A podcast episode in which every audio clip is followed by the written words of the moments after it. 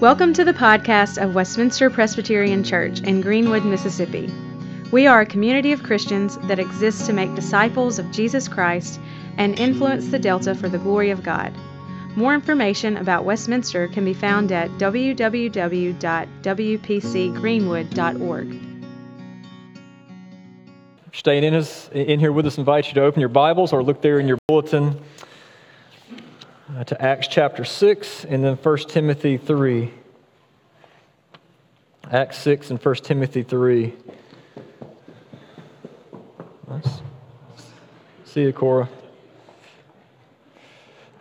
So there's this uh, makeup store uh, down at the Renaissance Shopping Center uh, down in Jackson that uh, me and probably most men try to avoid at all costs but sometimes uh, Annie wants me to help her pick out a perfume that I also like. And so, um, men, if you've ever gone in there to do this, which surely I'm not the only one, maybe I am, I don't know. Um, you know, you go in there and you start, you want to do a good job, right? So you start spraying the samples and you spray and smell and spray and smell, and everything's going great until like the 10th spray, right? The 10th sample. And uh, at that point, like all the smells are all just jumbled together in the air, and it, it all smells the same, right? Um, anything that makes that given perfume distinct is just kind of lost in just the mass that is Sephora. And, uh, you know, they offer these little, you know, coffee beans and things to, you know, you smell and it kind of cleanses your nasal palate, right? And, um, but, but sometimes, like, you go in there and it just smells like Sephora. Like all the, all the, like all the perfumes, it just smells like the store.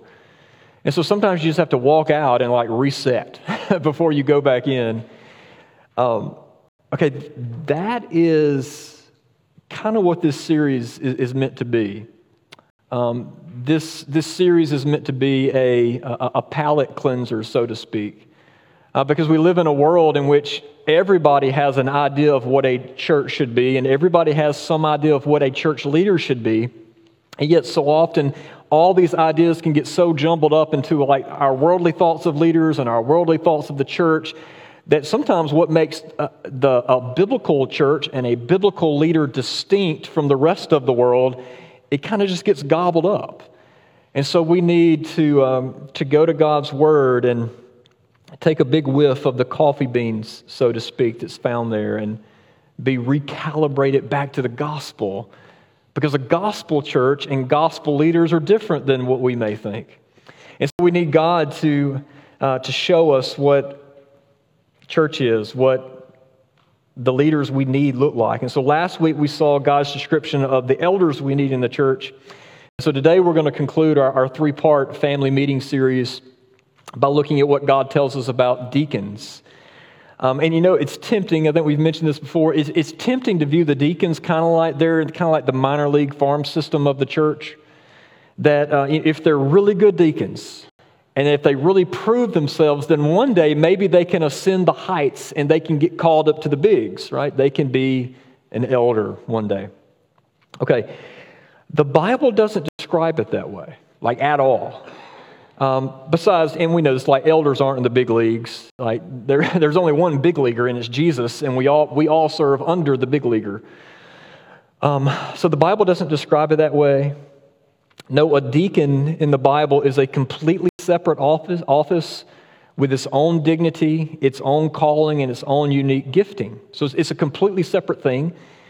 And, and so, yes, of course, I mean, some deacons may very well become elders in the future, but the best deacons could best serve the kingdom and the church by remaining deacons the rest of their lives. Because that is the work or the service to the Lord that they feel the most alive offering. And so I just I hope Westminster we don't have this this concept that oh the good deacons man they need to be elders. No, maybe the good deacons just need to be deacons. Maybe maybe that's how we be the best church. Um, so, the office of deacon is vitally important. Actually, it's necessary for a church to be healthy. And so, uh, we're going to try to unpack that today. So, before we get too far, let's pray, uh, and then we'll dive into God's word and see what He has to teach us about deacons. So, let's pray. Father, uh, in, in the words of the psalmist, The sum of your word is truth. And so this morning, as we come to it, may we rejoice at your word like one who finds treasure, like Eureka. this is beautiful. Uh, Father, we hate lies, but we love your law. So, Lord, may through your Spirit you come, show us truth, and may we be changed by it. We ask this in Christ's name. Amen. Acts 6, 1 through 7, and then we'll skip down to 1 Timothy 3. This is God's word. Now, in these days, when the disciples were increasing in number, a complaint by the Hellenists arose against the Hebrews because their widows were being neglected in the daily distribution. And the twelve summoned the full number of the disciples and said, It's not right that we should give up preaching the word of God to serve tables. Therefore, brothers, pick out from among you seven men of good repute, full of the Spirit and of wisdom, whom we will appoint to this duty. But we will devote ourselves to prayer and to the ministry of the word. And what they said pleased the whole gathering.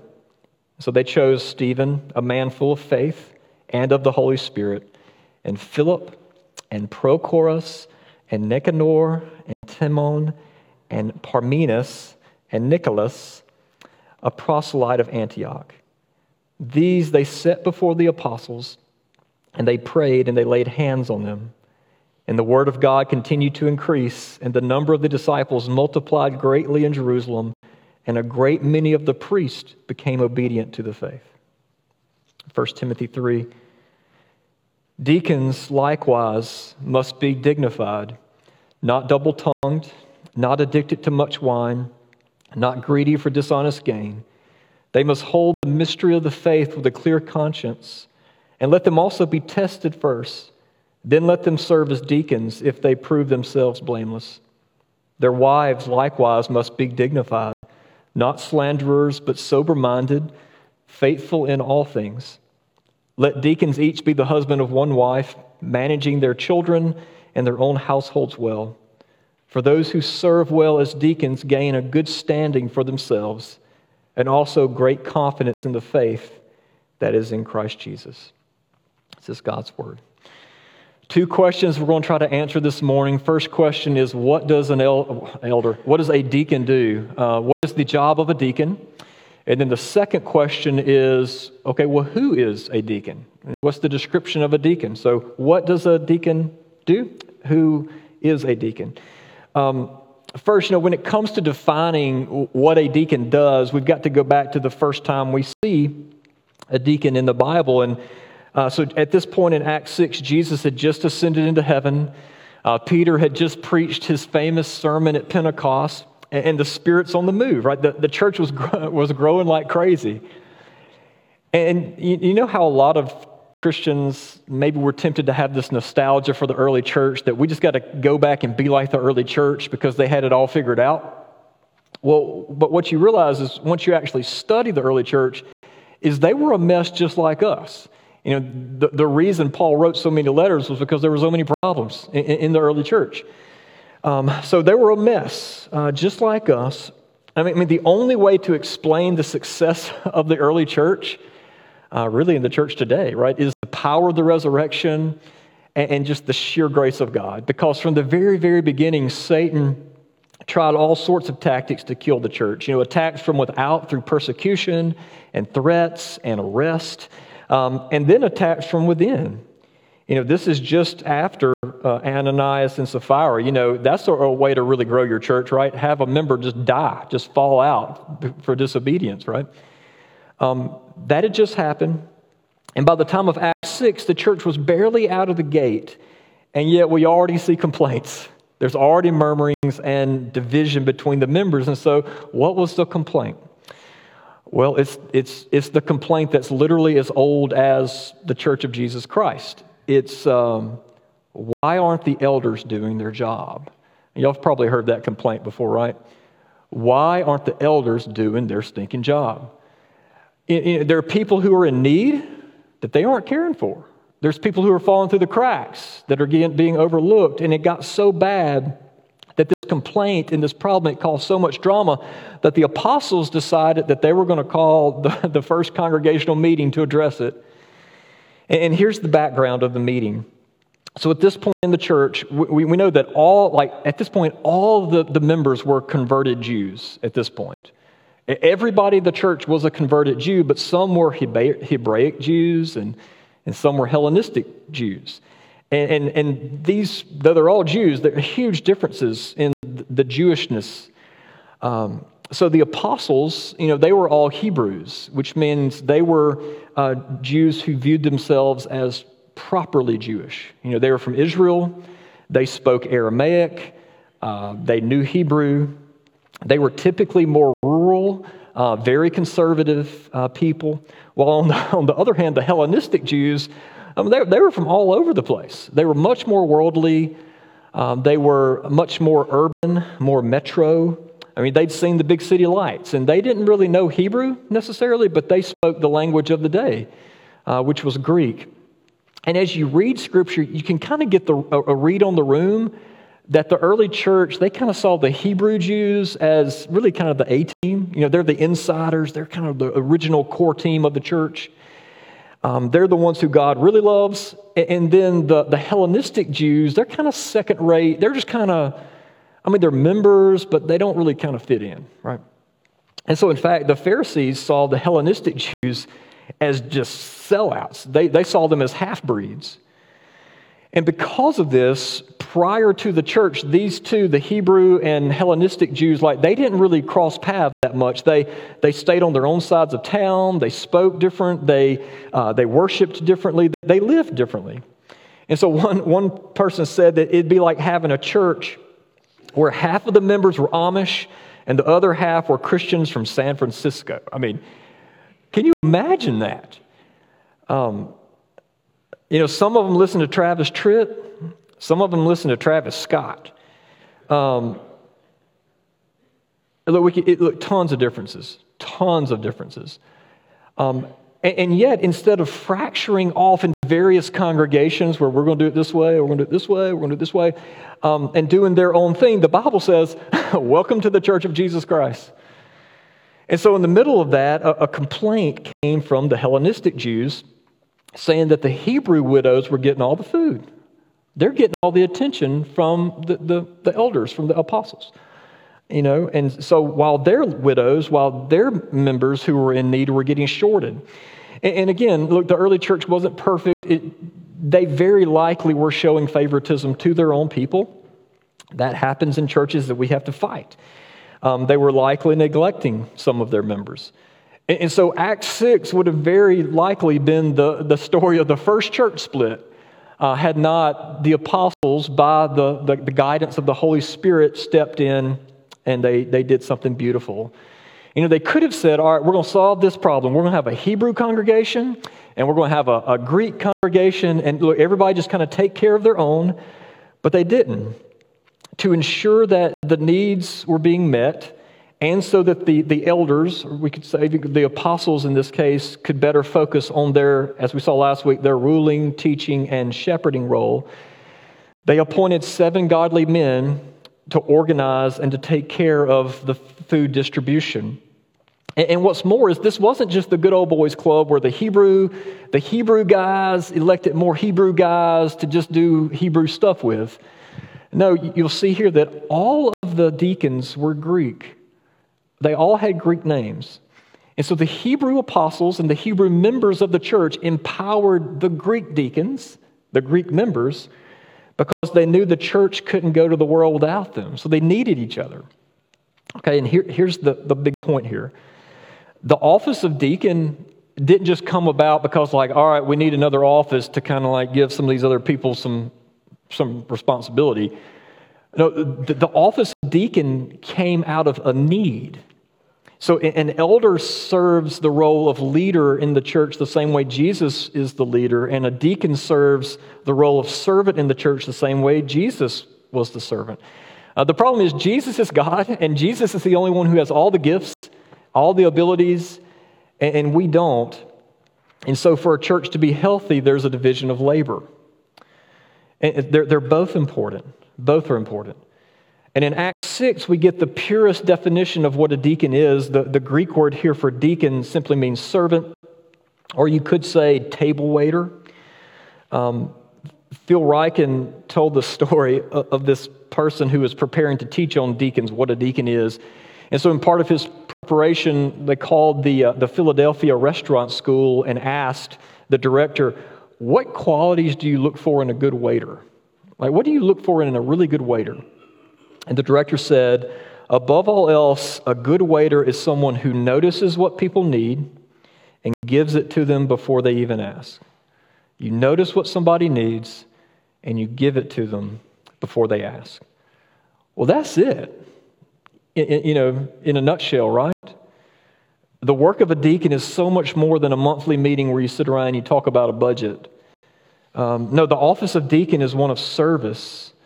It's, it's to be amongst the members of the church. The office of a deacon is someone who notices, like you have an eye that you notice needs. Uh, you notice the physical and spiritual needs of the congregation, and it means serving people in tangible ways. It's dispensing God's grace as the hands and the feet of, of Jesus. Um, deacons check in on, and deacons care for, and deacons visit the sick and needy, the shut ins, the lonely. You know, like this COVID pandemic is open season for, for diaconal work, like 100% open season. I think a lot of times churches um, kind of get in trouble because everybody assumes that all of that is the elder's job, when in reality, if you look at the Bible, it's really more kind of the job of the deacon to do a lot of that. Um, and of course, we all serve, we all reach out to each other, we, we one another, one another. Um, but I do think that, and this is just my opinion, but I do think it's possible for churches to expect too much of their elders while expecting too little of their deacons. Um, yet, deacons are the heartbeat of the church. Um, deacons get involved in the nitty gritty. Uh, Sir William Ramsay wrote, he said, Now there can be no doubt that the work of deacons was more closely connected with the indoor and family life of members of the congregation than the work of elders. The deacons had more intimate duties in the administration of charity and help where it was needed. And so, what he's saying is, deacons lead the mercy ministry of the church. And, now they, they don't have to accomplish all of the mercy ministry by themselves, but they are responsible to make sure that it all gets done. Um, they lead that. And so, in, in, our church, and really in the PCA denomination, um, aside from being tasked with, with meeting tangible needs in tangible ways, um, deacons are also responsible for the physical uh, the physical building in which we, we meet to worship. Um, which means, uh, aside from maintenance and upkeep, um, that also means that the deacons are in charge of providing a safe place for us to worship. You know, that we can gather together and worship without the fear of, you know, somebody coming in and causing a scene, or like we can go to the Lord with our need in safety. Uh, it also means ensuring the safety of our children, you know, in, in our children's ministry uh, the safety of our, the safety of the flock uh, when we meet.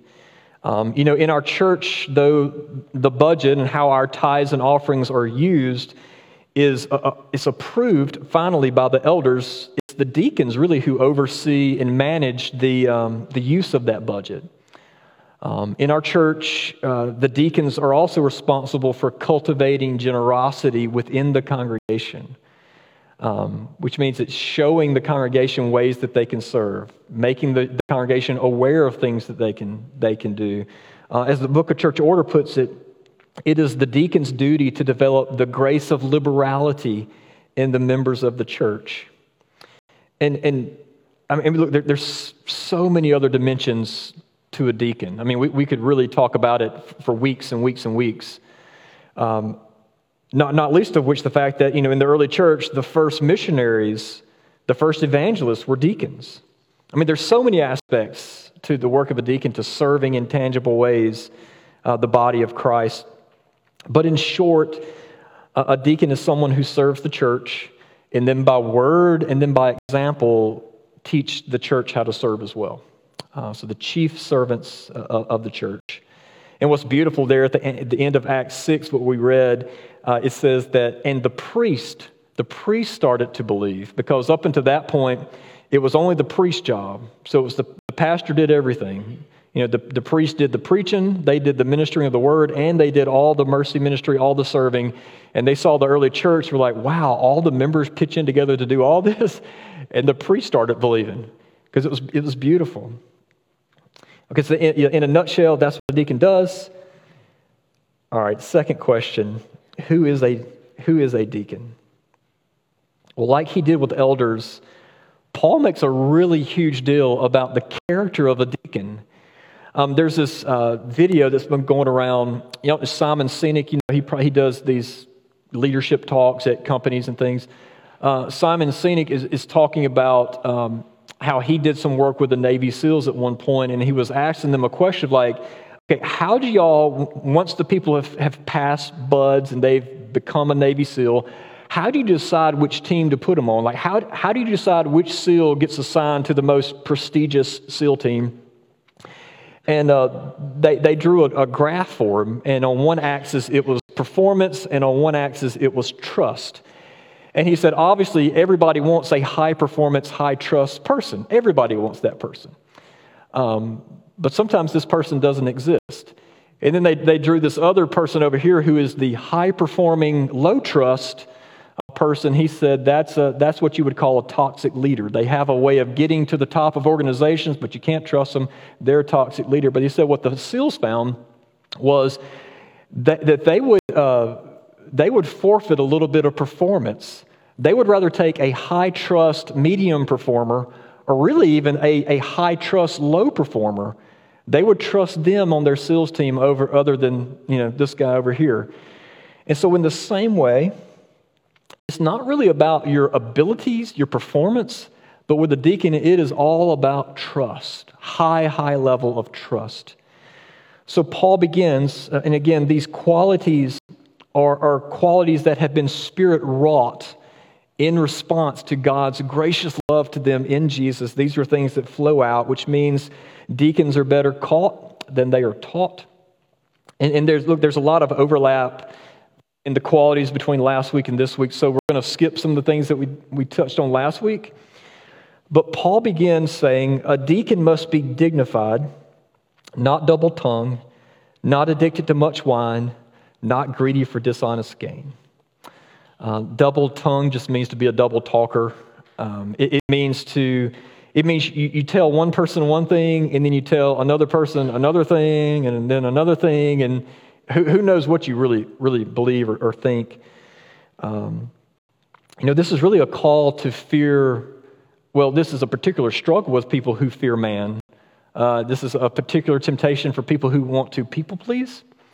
And so, this is a call for us to fear man more than we fear God, and it's to be just a, a straight talker. I, I think we said this before. Will Rogers uh, said, A deacon is a man who's not afraid to sell the family parrot to the town gossip. Uh, Phil Ryken said the word of a deacon ought to be one of the strongest guarantees in the church. That when a deacon tells you they're going to do something, that, that is like it's sealed. Uh, it is essentially crucial, too, right? Because often deacons are involved in people's private affairs. You know, often deacons, they come into these very delicate situations in our lives and they see us at our worst, at our, our lowest. And so they need to be trusted not to run their mouths. And you deacons know that serving a brother or sister in need is a sacred thing. And, they wouldn't dare. They, they wouldn't dare blabber about it. I mean, it's, it's, they want to honor, honor that person. Paul continues deacons are not greedy for dishonest gain. In, in other words, they're not looking for ways to, ga- to game the system. Uh, uh, uh, you know, as mentioned, deacons are in charge often of the finances of the church and or at least the stewardship of, of those finances. And so, which means that they're the first ones who get their hands on it, and often they get they get their hands on it in private. And as members, you know, we we tithe and we give our our tithes and offerings to the church in good faith that that that our gifts, as as William mentioned this morning, that our, our gifts are, are going to be used for the kingdom that these checks that we're writing, that's going to be used for the building up of souls and for ministry. And so a dishonest deacon with sticky fingers can cause us to question that, right? Um, which can be so destructive to a church. Verse 9 They must hold the mystery of the faith with a clear conscience. And you know, we've, we've got to squash this notion that the, that the elder is the only one who needs to know anything about theology. And deacons, like, as long as you can, like, pass the offering plate, you're in, right? Uh, no, no, deacons too need to know the gospel. They need to believe the gospel and then live that gospel out with a clear conscience, which means the gospel of grace has so penetrated their, their heart that it doesn't remain intellectual, that it doesn't remain in this like, this is kind of like the religious life of the deacon. No, like it, it comes out in, in all of life, it informs your life. And then, as we, we mentioned, we would hit on this last week, but Paul hones in on the deacon's home life. And, and by the way, we probably need to camp out here just for a second because like this qualification is so it's so countercultural, isn't it? I, I mean, it's not even funny. It's so countercultural because, like today, like who cares what your home life is like? You know, in, in what job are you, you? are not allowed to do the job because your kids are a little, little crazy. Um, uh, like, who cares? As long as you can do the job, like what does that have to do with? Like, what is your home life, your family life? What does that have to do with your ability to actually do your job? Well, Paul says when it comes to the church, it, it, has a lot to do with it, like everything to do with it. Because again, when, when it comes to church offices, it's about godly character. And, and where is character most easily seen? Uh, it's seen in the family. And so Paul says it's the family. It, it's not your fancy MBA, but it's the family that is the proving ground for leadership in the church your leadership skills. And so a church officer isn't like talkative in Pilgrim's Progress, where this is a man who's a saint abroad but a devil at home, right?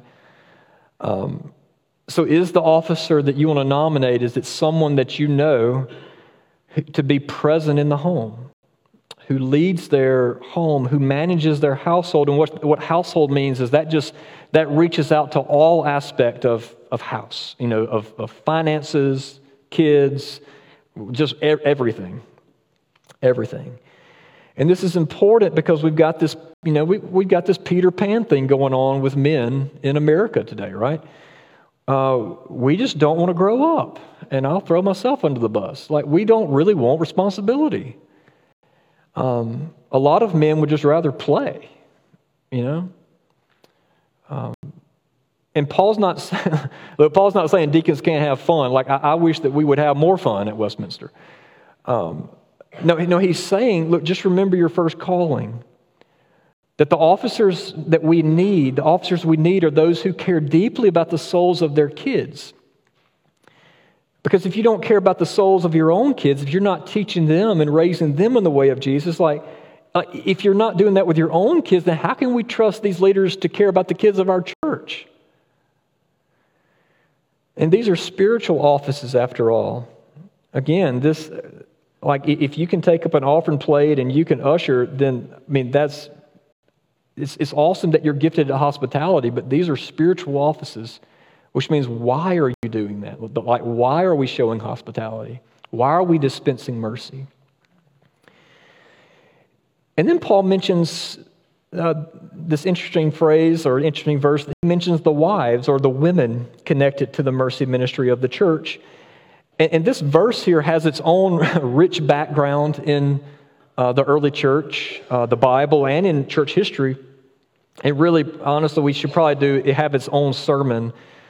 Uh, but for now, just for where we are today, like set aside the arguments that are out there of, okay, is Paul talking about the literal wives of deacons? Um, or is he talking about women who help assist in the diaconal ministry of the church? Or is Paul making the case for deaconesses in the church? Um, uh, that, uh, that's probably something for us to go in deeper at another time.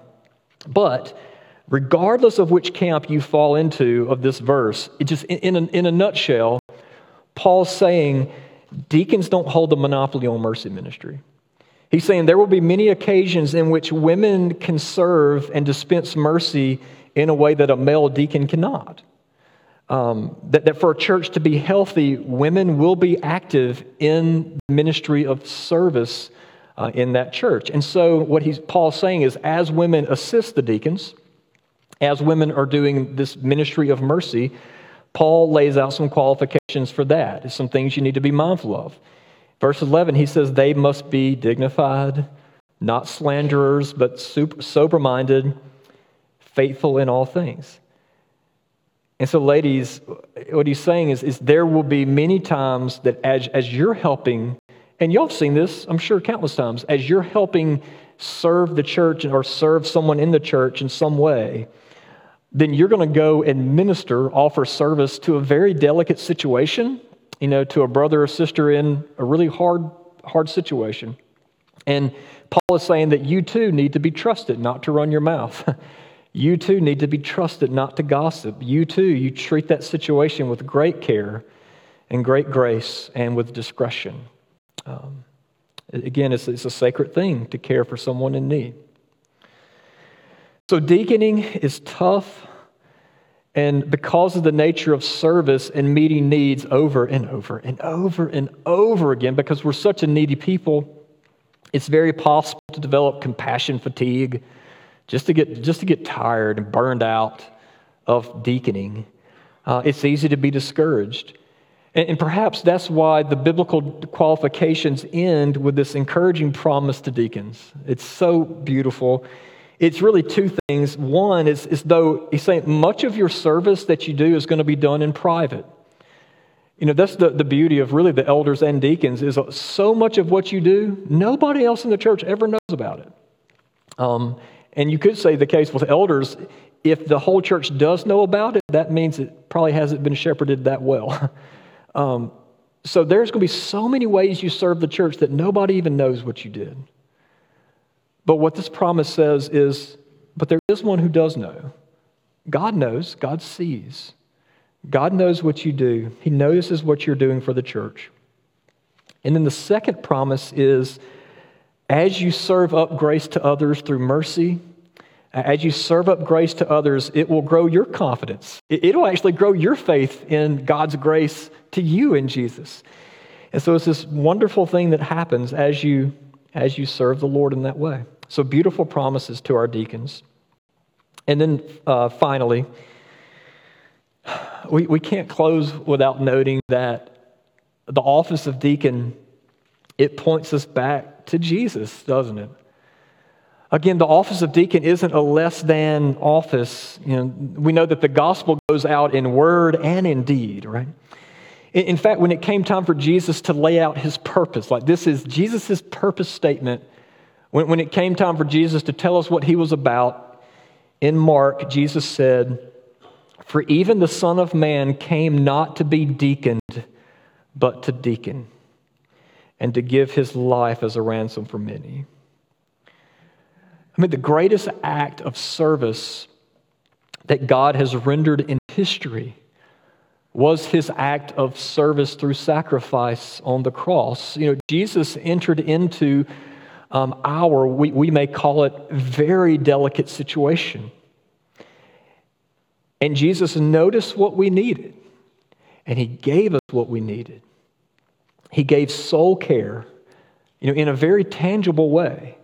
And so as Jesus lived and as he died and as he rose and now as he is, you know, he's interceding for us even now, he knows exactly what we need.